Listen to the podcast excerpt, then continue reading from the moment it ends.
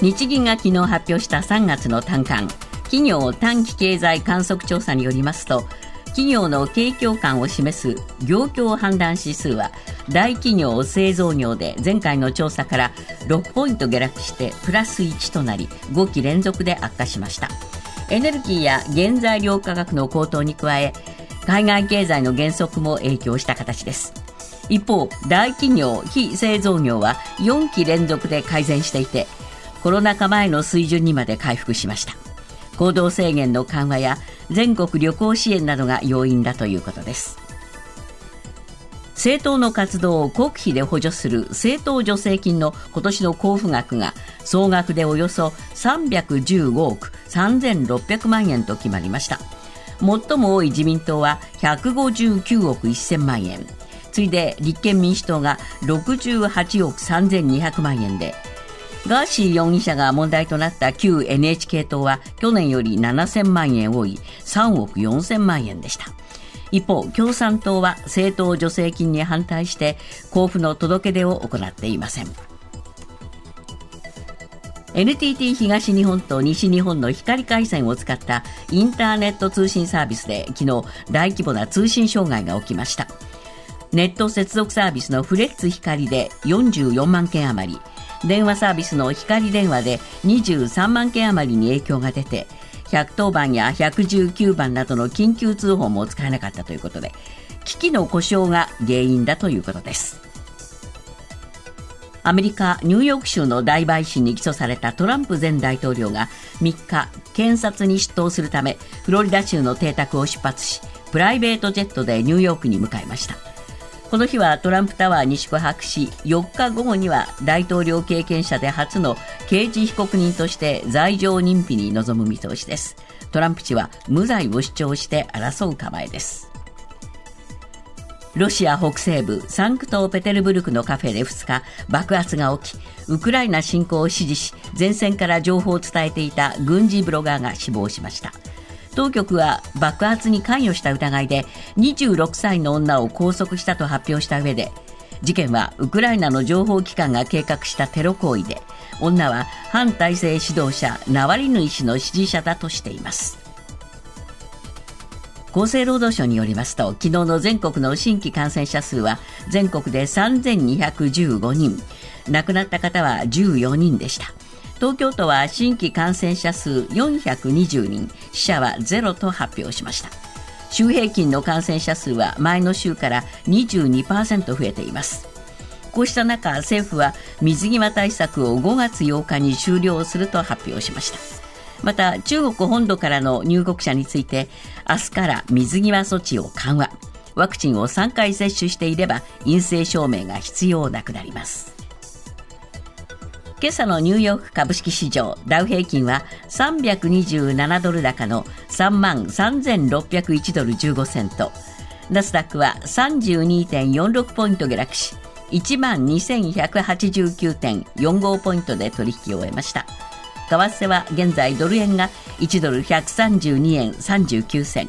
ユーロ円は1ユーロ144円36銭で推移しています。続いてスポーツです。アメリカのプロバスケットボール NBA レイカーズの八村塁は2日ロケッツ戦に途中出場しおよそ25分のプレーで20得点。自己最多タイの12リバウンドを上げ2部門で2桁に到達するダブルダブルをマークしました。レイカーズに移籍後の達成は初めてでチームの134対109での3連勝に貢献しました。ニュースズームアップ。ロシア第2の都市サンクトペテルブルクのカフェで2日爆発がありウクライナ侵攻を支持する軍事ブロガーが死亡し30人以上が負傷。爆発物を仕込んだ疑いで拘束されたのは地元に住む女性でした。ニュースズームアップ。ロシアのウクライナ侵攻を支持派が爆発の標的に一体なぜ？今日のコメンテーター酒井光一郎さんです。酒井さん、まあ、ロシアのこの国内でのですね、今回のウクライナ侵攻に対する考え方というのは非常に複雑で、ええ、出てくる情報もですね精査しないといけないわけですけれども、えーこの殺されてしまったブロガーは、えーウクライナの侵攻は賛成だけど、プーチンには反対っていう、非常にこの複雑な人なんですよね。そうですね、ええ。このマクシム・フォミンっていう人ですけども、えものすごい数のフォロワーがいるぐらい、まあ、人気な方ですよね。で実はそのウクライナ侵攻を支持する中には、ええ。まあ、大きく分けて2派いて、えプーチン政権を支持する人とええ。批判する人に分かれていると。ウクライナ侵攻は OK だけど、うん反プーチンか、はい。新プーチンかっていうふうに分かれるんですね。ええ。うん。でフォミン氏は亡くなったですね、ええこの後者なんですね、つまり反プーチン。反プーチン。うん。でこれだけ言うとな何かよく分からなくなるんだけども、え皆さんは今まであのワグネルの創設者のええ。プリコジンっていう人の名前をよく聞くじゃないですか。えそのプリコジン氏とロシア国防省は対立をし始めてますよね、えまあかなり、えー文句ばっかり言ってますよ、このプリコジンさんは。ええ。でどうもこのフォミン氏は、えプリコジン氏と緊密な関係にあると。でかつ、この爆発が起きた建物、ええ。あーこの愛国団体のおイベントを主催していた場所でもあるわけですが、ええ。そこは以前、プリコジン氏が所有していたものだというなるほど。ことに、えー言われてますので、えそうするとですね、えーいろんな見方ができるんですよね、ねこの話ってこの。話はいろいろね、そう推測ができちゃうわけですが、言ってみれば、ウクライナ侵攻に、えーまあ、このワグネルなどもお貢献してるわけですよね。はいえー特に中心的にもう攻撃に、えーその携わってるわけですよね。えだけど、お自分たちを支援してこないじゃないかと、ロロシアは。はいだから、けしからんって言って、えーロシア国防省を、このプリゴジンたちは批判してるわけですよね。そうですね。えで、あのー今、ウクライナのロシアの立場から見ると、ですね、ええ。ウクライナでええ。最前線で頑張っているのは、ええ。プリコジンだというふうにこうロシアの中には考える人たちがいるわけですね、はい。ある一定数ですね。えで、国防省は何もやってないじゃないかという考え方があって、ですねそこに対する反発、ええ。ところが一方、あのプリコジン氏が挙げた、まあ、ロシアの立場で言いますけれども、ええ。挙げた功績に対しては、ですね、ええ。あのそれを否定するようなことを国防省が言ったりしてたじゃないですか。はいで、ある意味じゃ存在を否定し始めてるところがあるので、えこのいわゆるプーチンに対してですね、えまあ、あの批判を強めている、まあ、あ一軍がいるっていうことなんですよね。そうですね、ええ。そしてもう一つ、もうとにかくウクライナ侵攻は反対だという反戦のグループもあるわけですね。そうですね、ええ。今回あの、殺人容疑で拘束されたその地元の、ね、女性、え。この人が、まあ、フォミン氏にその胸あの虚像、胸の像を渡したんですけども、ええ。それが数分後に爆発してるんですが、ええ。この女性は26歳で、ええ。去年の2月にウクライナ侵攻後に反戦デモに参加して、一時拘束されている人物なんですね。いいわゆるロシア国内の反戦派反戦派。と見ていいわけですか？はい。だからあので、実際これ、ロシアのですね情報治安当局は、ですね、えやっぱりこのウクライナの特殊機関が、あのこのもう一人あの、反プーチンの指導者である、反政府,、えーしあの反政府運動指導者であるナナワリヌイ氏いたじゃないですか。えあそこが反汚染基金っていうのを作ってるんですけれども、ええ。汚職基金ね、ええ。そこの熱心な支持者だったと、で彼女をまあ取り込んだんだという言い方。ウクライナが。うあのそうですね、ウクライナが取り込んだんじゃないかと、特殊特殊機関がですね、えというような言い方もあって、ですねこれを送り込んだと。送り込んだという話も一方であるんですよ。ただ逆に言うとですね、このウウクライナ侵攻のおそのやしているアメ、えーロシアの国内でですね、えー侵攻賛成、プーチン賛成派からすると、このおマクシム・フォンサフォメニさんははんあー敵ですよね。敵ですよね。だからそそこがやったかもしれない。そうだからもう一つの見方は プーチン派がやったかもしれない。あのだから、ウウクライナ側、特に見てるのは、これ、ロシア内部の対立が原因じゃないかっていう見方を逆に示していて、えこのプリコジン氏をと密接な関係にある人たちを、まあ、ある意味じゃこう、抹殺していこうというね、もしくはあの、えー拘束していこうという、まあ、そういう動きも一方であああるっていうことだと思いますよね。ええ。だからね、これ、一体反戦なのか、えまず反戦でないのかっていうのが、まず現状わからないですね。ウクライナ侵攻派の中のうん内輪もめなのか、はい。どどれか分かんないですね。今のところどちらか分かりませんが、ええ。あの状況証拠から言うと、ですね、えこれ、プリゴジン氏が所有していた建物であややってて、しかもそのこ殺された人物は、えープリゴジン氏と仲が良かったとなると、ですね、えちょっと普通の反戦じゃないなという、その匂いがかなりするってことだと思います。そうですよね、ええ。ですからまだこれ、実態よく分かりませんが、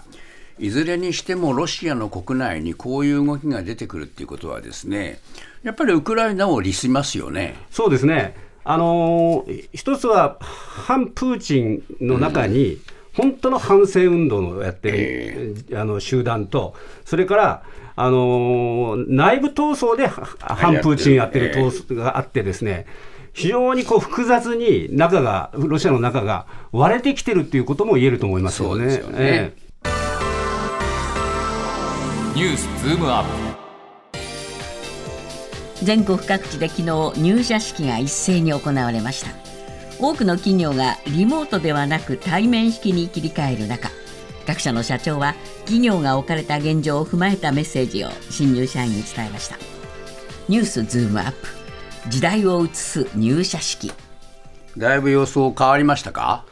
あのやっぱり対面が増えましたよね、はい。これ、就職情報会社の学情というところの調査によると、対面式の対面の入学入社式が81%と、あずいぶん増えましたね。ええあと、ええ。マスク着用を要請しない企業も相次いだということで、えまあ、少し以前の姿に戻ってきたかなはい。そんな印象がありますよね。そうですか、ええまあそういう中で、えー日銀の短観も出てね、はい。えーやっぱり企業にとって厳しいところ、少し景気が戻ったところと、お何かこう、お色分けができましたね。あの製造業、はい。あーメーカーとかね、ええあの電気機械とかそういうものを作るところは厳しい。よくないんですね。え。ええ。ーまあ、これはやはり、えーせっかあの原材料費が上がって、えでも賃金も上がり始めてるから、えまあ、そういうところで厳しいということがあるとそ。ういうところの社長さんはどう言ってますか、新入社員に。あのー例えばですね、ええ。電機メーカーの日立製作所の社長さんはですね、え世界的なインフレの加速などで、が深刻で複雑な課題に直面していると、新たな取り組みが必要な今こそするべきことを考えてもらいたいとあ入社式で言ってるんですけども。難しいですよね。ええあとね、あのー電子部品メーカーの村田製作所もね、ええはあのーこういう言い方してるんです、社長さんがね。硬直状態を打破して、非連続にアイデアを出せるのは若者の強みだ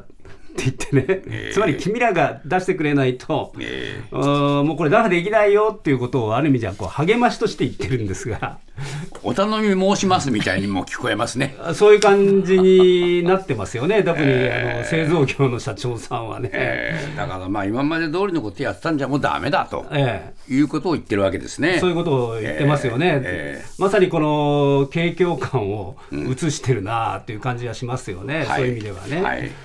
あのーまあ、あと、不祥事が多かったじゃないですあか、ーだから不祥事の社長さんもですね、ええ。例えば関西電力、まあ、ここは結構いろんな不正閲覧とかね、えーありました。心配をかけて大変申し訳なく思っていると、私が先頭になって再発防止の徹底に努めますということを言ってるんですが、再電力はしかしね、体質、これ、根深いですよ。そうですね。えあのだから、いわゆる世間的に言えば、社長さん、やっぱりあなた変わるべきじゃないのっていうのがね、一般的な見方ですけども、はい。えーご自身が先頭に立ってええ、再発防止の徹底にえ努めるっていうのは、まあ、ちょっといかがなものかと思いますよ。ね、ええ。だから今までのね、体質に新入社員が染まらないでほしいと思いますよね。本当にそうですよね。えでもそれは染まざるを得ない、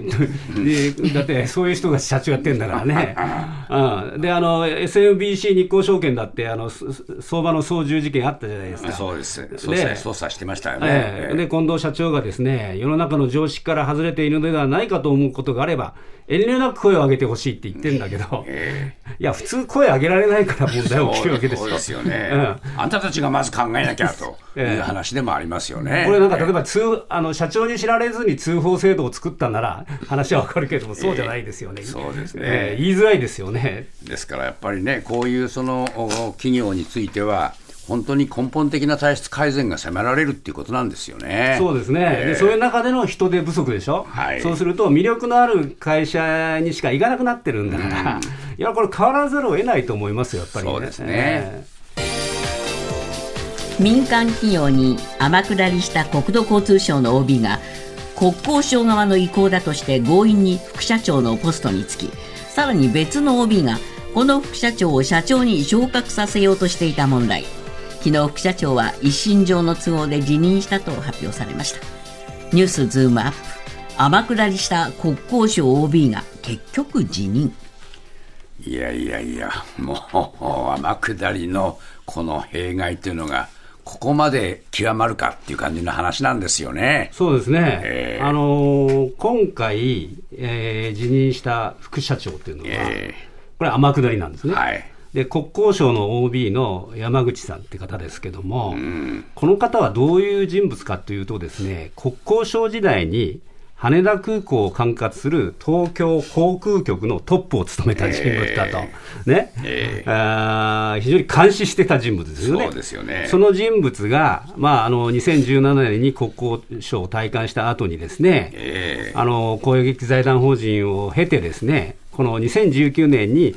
空港施設っていうこの民間企業に、の顧問になりました。はい。2020年に取締役になりました。えで、問題なのは2021年に副社長になったということなんですよね。えで、この副社長になった経緯がですね、ええー大変問題があるとはいいうことなんですね。えで、もともと、えーこの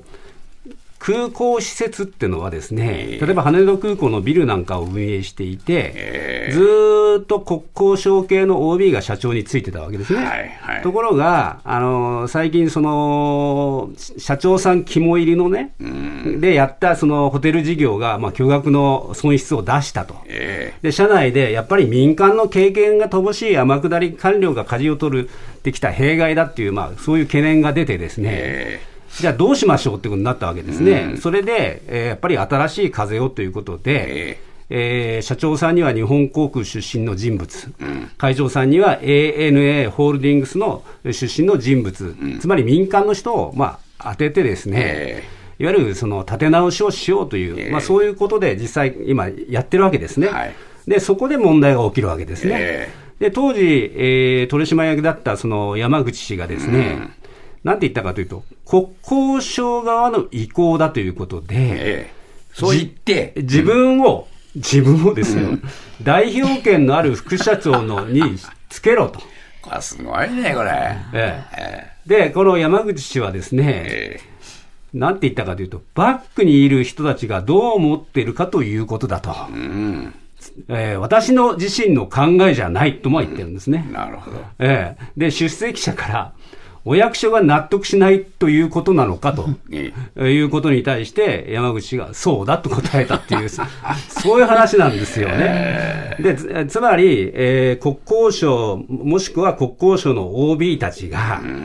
自分をとにかく副代表取締役にしろと、代表権のある副社長にしろということをですね、要求していて、自分はその、まあ、メッセンジャーボーイじゃないけど、みたいなことを言ってるわけですが、はい。この会社は東証一部、現在のプライム上場企業ですから、こんなことは普通ありえないんですよね。ええ。ところが山口氏はですね、なんて言ったかというと、この空港施設の会っていう会社がね、国有地を借りてるんだと。えだからある種のね、国交省が現物出資をしている関係性があるんだと。だから、あの、協力の証というひあの表現も使ってですね、えーそういう副社長のポストをまあ、ま要求していたと。会社は国交省の会社だよと、持ち物だよとええ言ってるようなもんですよね。ええで、これが第1弾。えで、第2弾はですね、この山口氏が副社長に就任してから1年半後の去年の12月に、今度は国交省の元事務次官が、その、これ今、現東京メトロの会長さんなんですけどもね、本田正正さんって方ですが、その人がこの会社に来て、え。えー、JAL 出身のこの社長さんに向かってですね、え山口氏を次の人事で社長にするように要求していたという、そういう話なんですよね。